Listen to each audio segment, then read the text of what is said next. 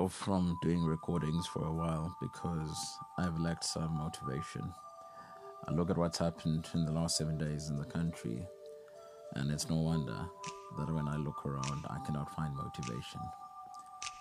I stand up, I get up every morning, I bath, then I stand in front of the mirror. I am ready, getting ready to move into a world where I'm going to try and effect change.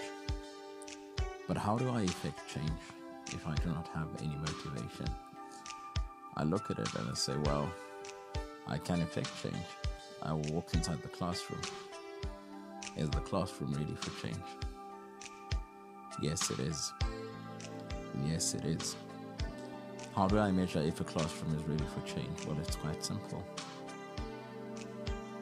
Children get up every morning, get ready for school. Some even travel long distances to get to school.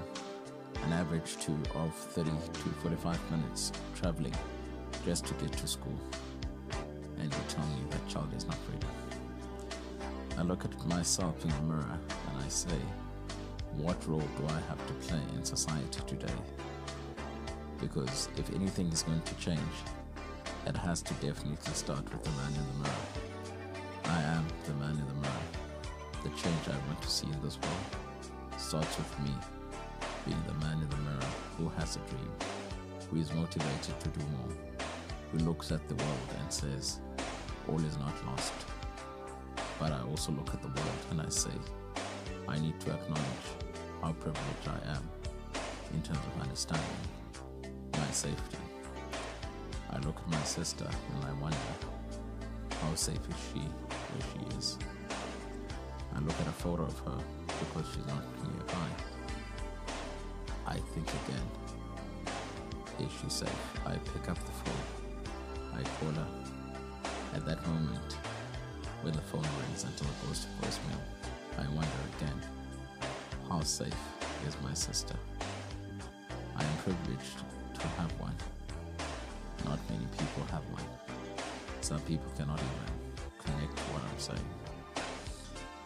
One of the things that you'll pick up is I'm not prevalent in terms of how I usually am when I ever do a podcast.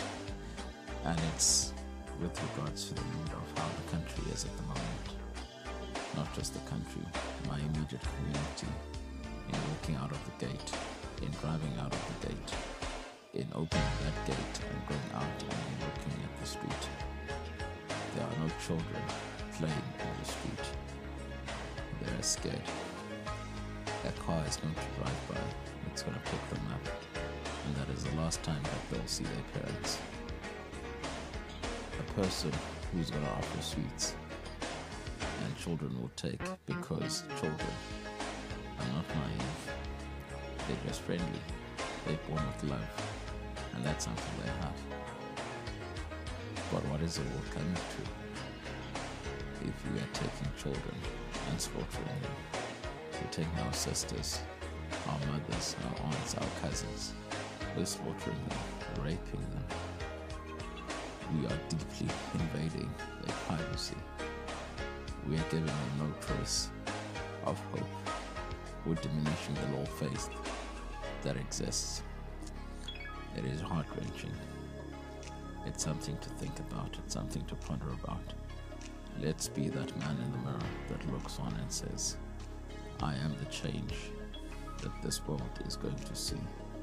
And if that change is going to come, it's going to come because I am ready to initiate the change.